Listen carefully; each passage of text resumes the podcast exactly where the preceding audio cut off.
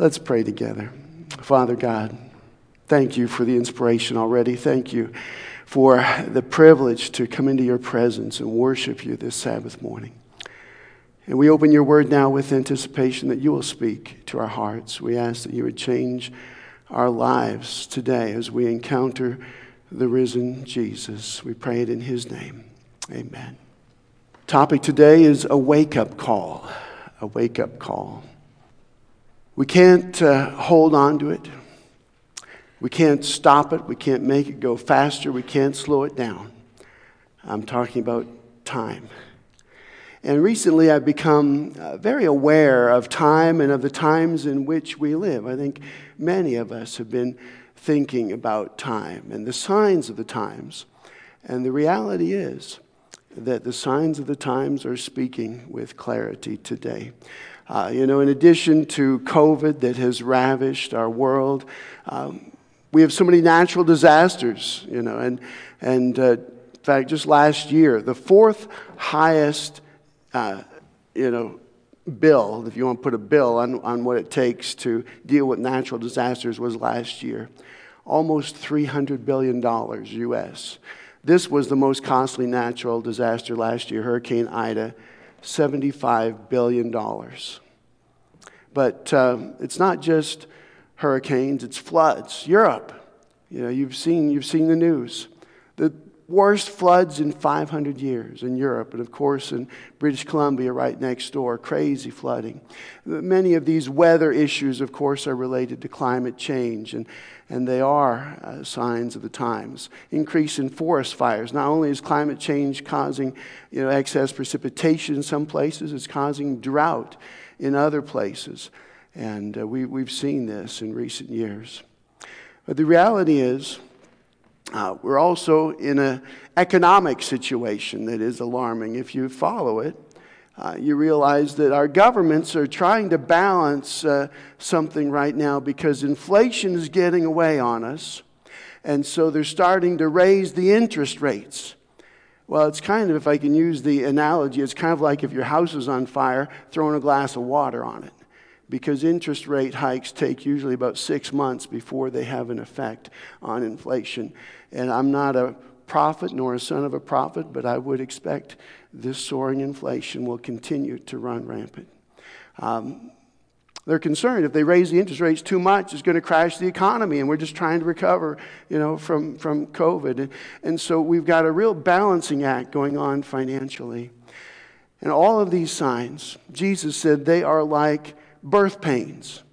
You see, birth pains, one contraction doesn't mean the baby's going to come immediately, right? In fact, I remember the first time Nancy and I had a baby. Uh, she had a contraction, and right away it was the middle of the night, you know, it was late at night. And I was timing them, you know, it was like 25 minutes apart. And Nancy said, Relax, we got a ways to go. But with birth pains, they start coming closer and closer together and they get stronger and stronger. And as those pains begin to ramp up in intensity and frequency, we know that we're getting closer and closer to the coming of the baby. So it's not one sign. It's a combination of signs coming closer and closer together, stronger and stronger.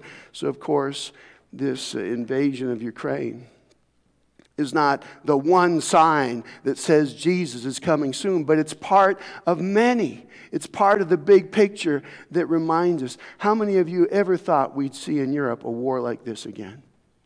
Folks, Jesus told us there would be wars and rumors of wars. And, and one war is not the sign that Jesus is coming soon. But you understand what I'm saying. It's the big picture, it's everything coming faster and faster together, stronger and stronger. And so the good news is Jesus is coming soon.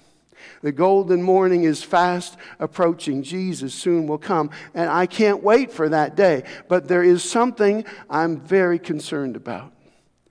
And that is this I'm speaking heart to heart with you now this morning. What I'm concerned about is that the church is sleeping. The church is sleeping. Uh, Jesus said it would be that way. In fact, Matthew 25, he told this parable, and it was read earlier. Um, but let's just review it quickly again. Jesus says, At that time, what's he talking about? In context, he's talking about Matthew 24, where Jesus tells the signs of his coming. All right? So just before Jesus comes, he says, The kingdom of heaven will be like ten virgins who took their lamps and went out to meet the bridegroom. Who's the bridegroom here? Jesus, that's right. Who do the virgins represent? The church, of course. It says, Five of them were foolish and five were wise. The foolish ones took their lamps but did not take any oil with them. The wise ones, however, took oil in jars along with their lamps.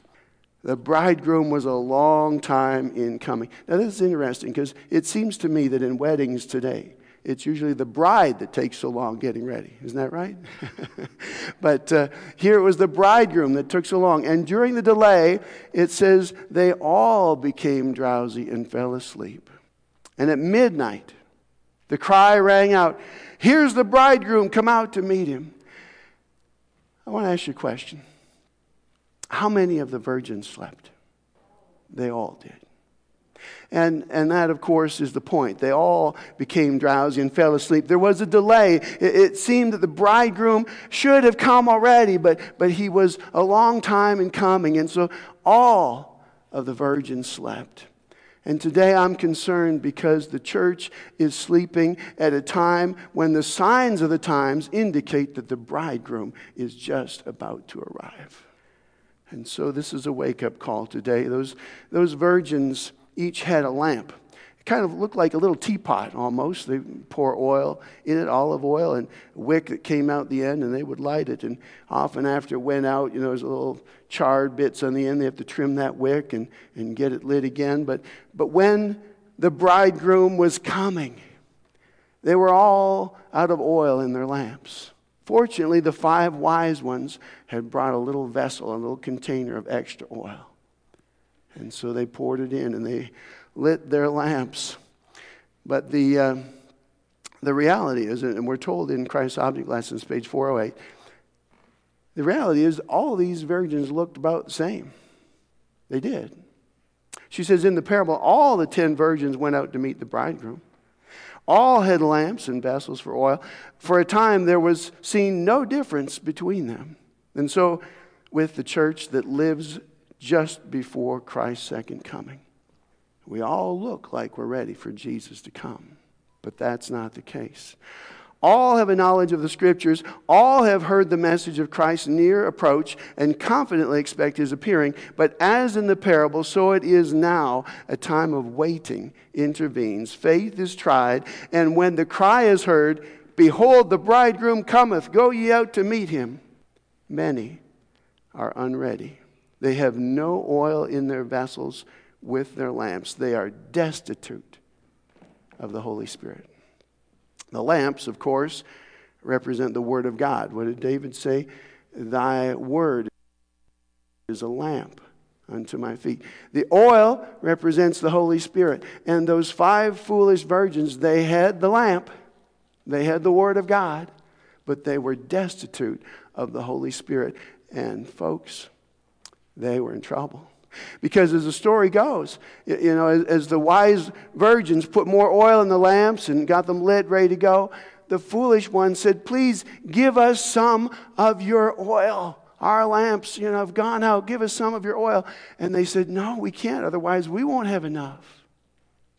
They said, You go and get oil from people that sell it. Who do you buy oil from at midnight? I'm not sure. But you go and you find your own oil because we can't give you ours. I want to tell you, these uh, ladies, and I, it's hard to see this picture well, but, but you can see the five uh, foolish virgins on the left of the picture there, and they're, they're pleading, Please give us some of your oil. And, the wise virgins you know, are pouring, pouring oil in, getting some. They're saying, No, we can't, we can't give you oil. You've got to go and get your own. In other words, the five foolish virgins were not ready.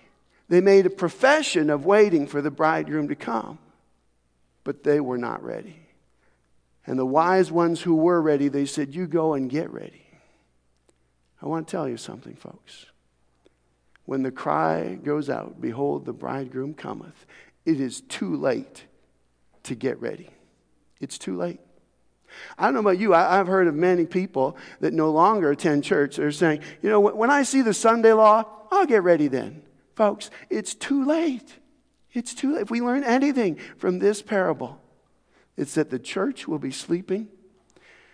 Some of his followers, some of Jesus' followers will be ready, and some will not. And if we wait until the midnight cry to get ready, we will be lost. I'm speaking pretty serious here, heart to heart, because this is a wake up call. What do we learn? There's a big difference between being ready and getting ready. Jesus never said, you know, focus on getting ready when you see the signs. No, he said, be ready, be ready, because I'm going to come at a time when you do not expect. Now, it's interesting to me how it is that we would not expect him when the signs of the times are all around us. And yet, the answer, of course, is we're sleeping. Laodicea is sleeping. And the cry goes out Behold, the bridegroom cometh. The whole church is asleep. Of course, Jesus says at that time, the kingdom of heaven will be like the ten virgins. Let's take a look at the context here. Uh, at what time? Notice some of the signs. Matthew 24, 7, 8. Nation will rise against nation, and kingdom against kingdom. There will be famines, earthquakes in various places. All these are the beginning of what? The beginning of birth pain. And of course, the parallel in Luke 21, Jesus says, On the earth, nations will be in anguish and perplexity at the roaring and tossing of the sea. Can you say hurricane? Men will be faint from terror, apprehensive of what is coming on the world. Jesus said before he comes, there'll be a lot of fear in the world. You realize that two thirds of Canadians were polled last week. Two thirds of Canadians are afraid that this conflict in the Ukraine will escalate to a world war. And Jesus said before he comes, there will be fear. People will be apprehensive what he's coming, what's coming on the world. Uh, now, our prime minister went on record yesterday and said, We must not get into a war with Russia. And of course, this is what other nations are doing. They say, we, we, We're not going to fight, we're not going to get into this war. But, folks, we need to be praying. We need to be praying. I tell you what, interesting times. The birth pains are coming closer and closer. They're getting stronger and stronger. And this today is a wake up call. What does Jesus say? At that time, when you see these signs, at that time, they will see the Son of Man coming in a cloud with power and great glory. And when these things begin to take place, stand up, lift up your heads because your redemption is drawing nigh. Folks, our redemption is drawing nigh. Jesus is soon to come. Do you believe it today? Now, I'm not an alarmist. You know me. I'm not about crying wolf. You know, I'm here telling you when we hold our Bibles in hand and we look at what's happening in the world, we can't come to any other conclusion but that the coming of Jesus is near. Amen? Amen. Well, is the church asleep? I, someone emailed me this a little while ago. Isn't it strange how much a $20 bill seems like such a large amount when you donate it to the church, but such a small amount when you go shopping? Isn't that strange? Isn't it strange how two hours seem so long when you're in church and so short when you're watching a good movie? Isn't it strange how people want front row seats for the concert or the game, but they do whatever is possible to sit in the last row at church? I can almost see you back there. Folks, the church is sleeping. You know it, and I know it. And Jesus said it would be so. But praise the Lord, He said there would be a wake up call before he comes. There would be a cry that goes out Behold, the bridegroom cometh. Come ye out to meet him. You know, Paul Revere back in 1775, our American friends, they, they love this story because the British had quietly slipped into Boston Harbor at night. They were ready to attack Concord and Lexington in the morning, but Paul Revere found out the British were in the harbor and he rode through the streets of Boston saying, Wake up! Wake up! The British are coming! The British are coming! Paul Revere became a hero, an American legend, really, because he gave the wake up call at a time when people need to be roused from their sleep. And today I am saying, Wake up, wake up, Jesus is coming. Oh, friends, Paul gave a wake up call in his day, the Apostle Paul. We're going to look at this passage here for the rest of our time. Romans 13 11. He said, You know what sort of times we live in. And you should live properly. It is time to wake up. You know that the day when we will be saved is nearer now than when we first put our faith in the Lord. Now, I'm not sure what signs Paul saw in his day. We know there was persecution. Of course, he ended up losing his head in Rome. His head was severed from his body. But uh, whatever signs he saw, he was giving a wake up call in his day, saying, You know the times we're living in. It's time to wake up because Jesus is coming soon. Well, in this wake up call, Paul challenges us to do three things. We'll look at them briefly today. First of all, he says, Love one another. Fill that in in your sermon outline, if you would. Love one another. Now, this is interesting because uh, we, we might think, you know, when, when the call is given to wake up, that there should be other things we would do. But the first thing Paul says, we just need to love each other here. Paul is saying when we get closer and closer to the coming of Jesus, it's so important that we love one another. Now, listen, here's what he said. Verse 8 Owe nothing to anyone except for your obligation to love one another. Don't miss this. We are obligated to love one another. We don't have a choice here, folks. If we're going to follow Jesus, we are obligated to love one another. If you love your neighbor, Paul says, you will fulfill the requirements of God's law. And he says, this is all the more urgent for you know how late it is. Time is running out. Wake up, for our salvation is nearer than when we first believed. In light of the nearness of Jesus coming, Paul says, we must love one another. Now, this seems very basic. Yes, Pastor Jeff, we've heard this before. We know what Jesus said. But, folks, we can never forget the basics, the core of what it means to live the Christian faith. It's kind of like golf. You know, there are some basics in golf. You got to keep your head down, you need to swing on plane, and you need to follow through. And these basics, you know, are, are so important. Even professional golfers always have to remember the basics. And as followers of Jesus, the very basic, most essential thing is that we love one another.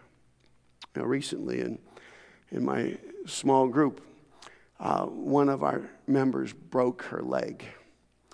And she just had surgery this past week. And, and uh, you know, so I just sent out an email to the other group members and maybe we could get some meals together this week so that her family would, you know, not have to worry about food prep at a time when there's surgery going on and other things. And, and so, you know, people just signed up every day for doing meals. And, and uh, Thursday night when we met at our group, this woman and her husband said, We just feel so loved. Just feel so loved.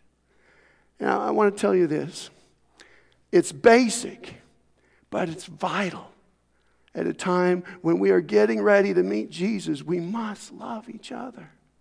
Of course, Jesus said it by this everyone will know that you're my disciples if you love one another. It's the litmus test. If you love Jesus, we will love one another. Um, now, I want to make this point because it's so important. Loving others is not a matter of emotion, it's a matter of action. All right? Uh, you know, this whole thing about loving one another, it's what you do that matters. And so I, I just urge you, I mean, think of Heidi Bombach. Heidi is the assistant director of the Rosedale Valley String Orchestra right here in Lacombe. She works with Naomi, Naomi Delafield. And, and so Heidi is reading her Bible a week ago. And she's just overcome with what's going on in the Ukraine, and she's reading her Bible, and God spoke to her, not in an audible voice, but in a deep impression in her heart. And Heidi sensed God saying to her, You need to go and help.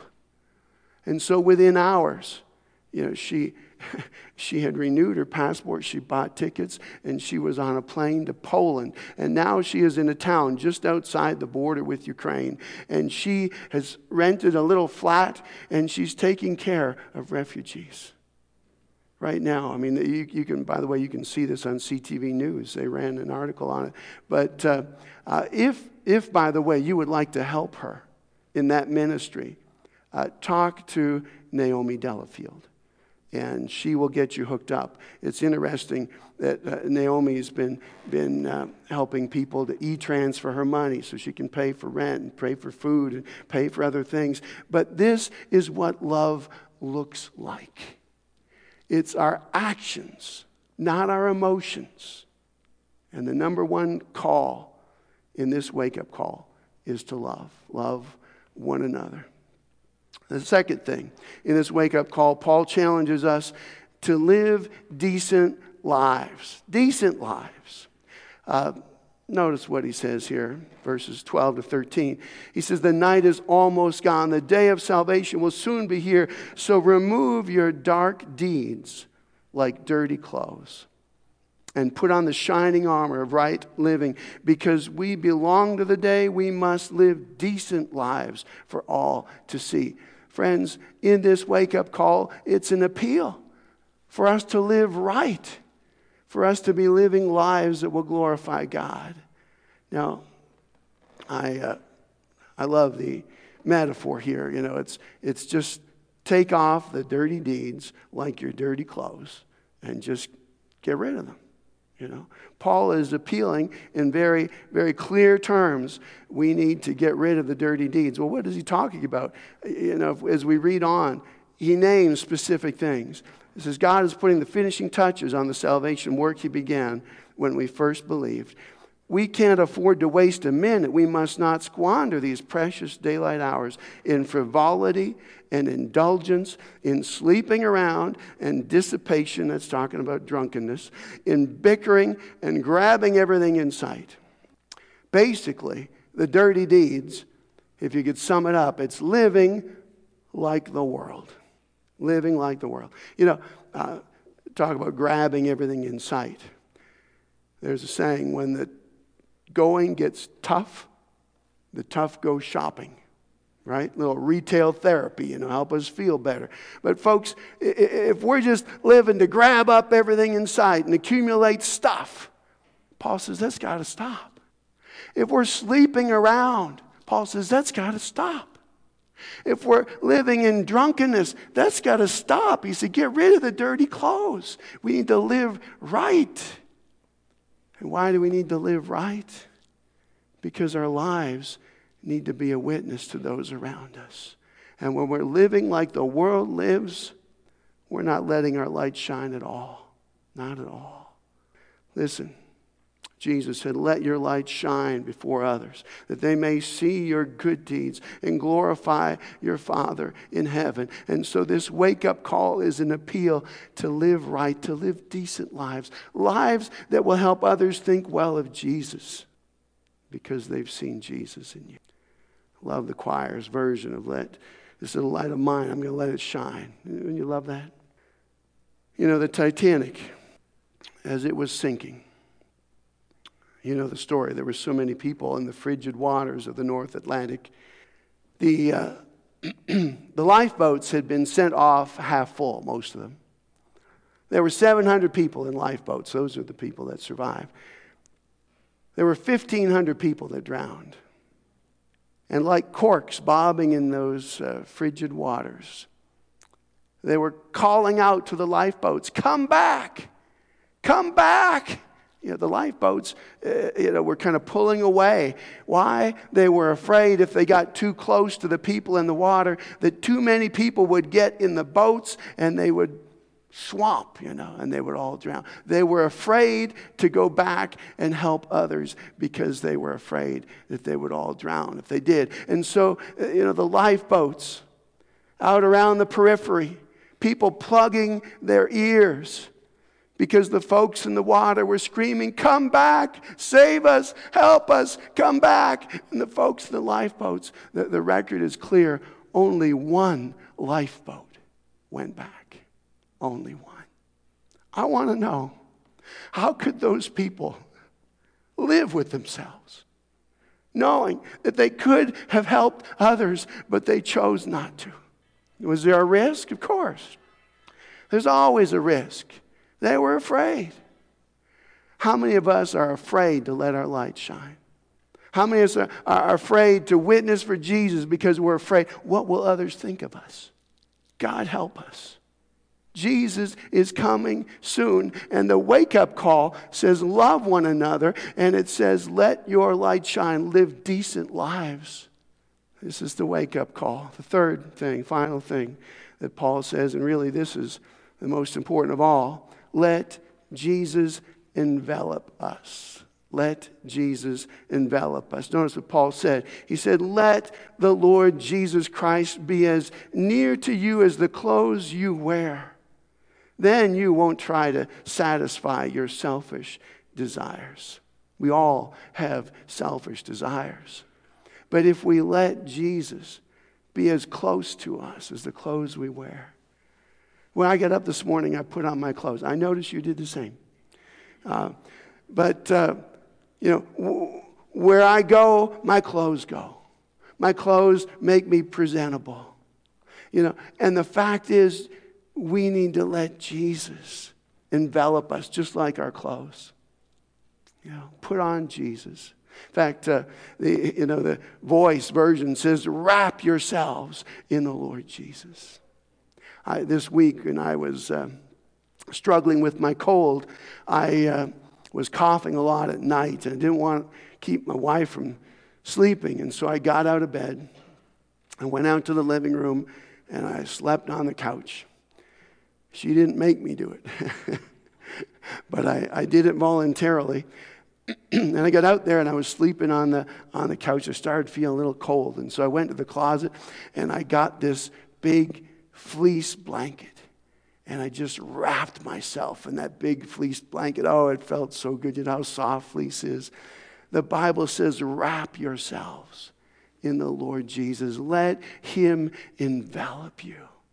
You know, uh, Romans uh, 13, 14 in the New International Version says, clothe yourself with the Lord Jesus Christ. You see, this clothing theme is coming on. It says, get rid of the dirty deeds like dirty clothes okay? And wrap yourself in Jesus. Let Him envelop you. Clothe yourself with the Lord Jesus. This is what we call the righteousness of Jesus. Amen. When we are clothed with His life, clothed with Jesus, that is the power of God in us. So when we put on Jesus, we are putting on the capacity to love one another. When we put on Jesus, we're putting on the capacity to live decent lives. Unless we have wrapped ourselves in Jesus, we will not be able to love others. We will not be able to live lives that are a witness to others. And, folks, if there's anything in these last days that Jesus is looking for, it's that our lives would declare to everyone how good God is. Our lives would help others be prepared for his coming. Friends, you know it, and I know it. There are many, many people in this world that don't yet know Jesus. And in these last hours, our primary goal needs to be that we would let our light shine. Our primary goal. And so Jesus says to Laodicea there in Revelation 3:20, he says, "Look at me. I stand at the door, I knock. If you hear me call and open the door, I'll come right in. Just let him. The, the, the, truth is, Jesus longs to be in our lives, He longs to envelop us. We just need to let Him in.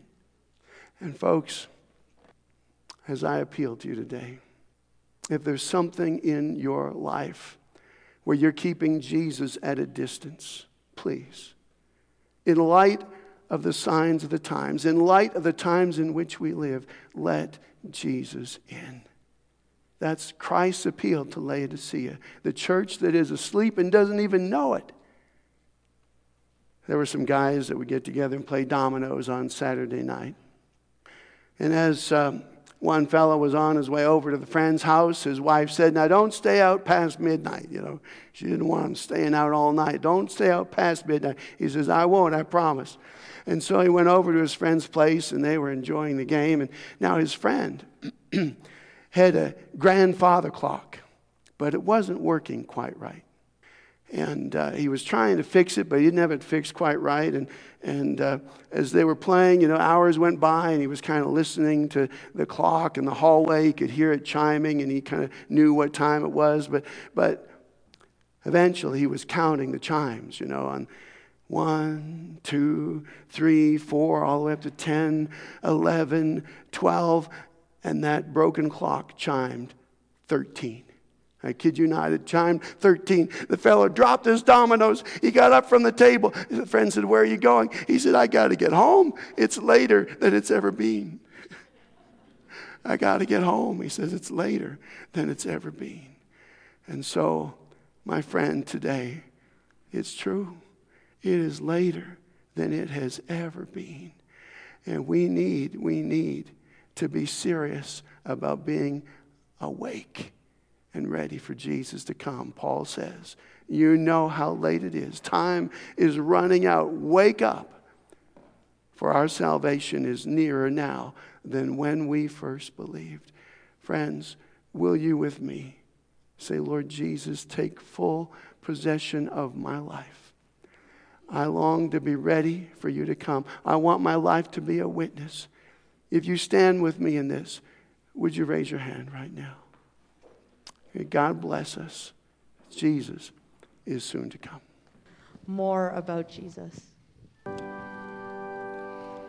More about Jesus I would know.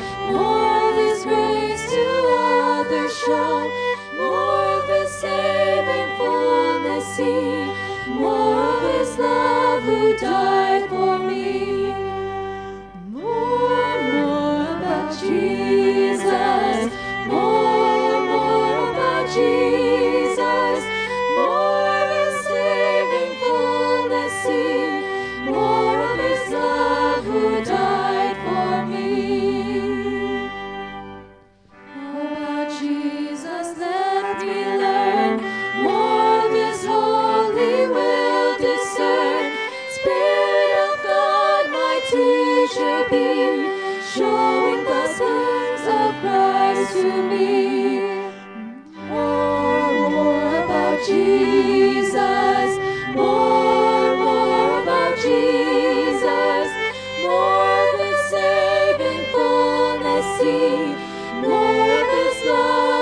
Love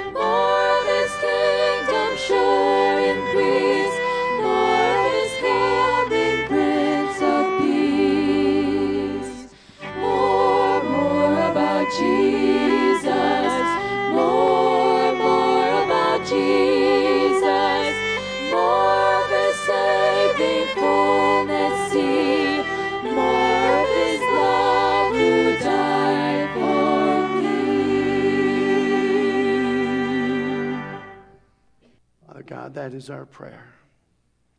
More, and more about Jesus. Lord Jesus, come into our lives. We pray that any dark deeds like dirty clothes, that you would give us the grace to shed those from our lives. We pray that you would give us, Lord Jesus, the ability to love well. May our light shine for you in such a way that many with us would be ready for your coming.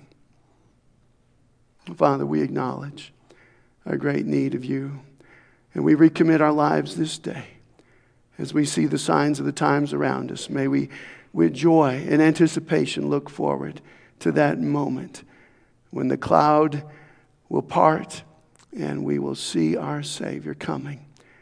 Oh Lord, be to each one of us the number one priority of our lives. Give us your grace, I pray, in Jesus' name. Amen.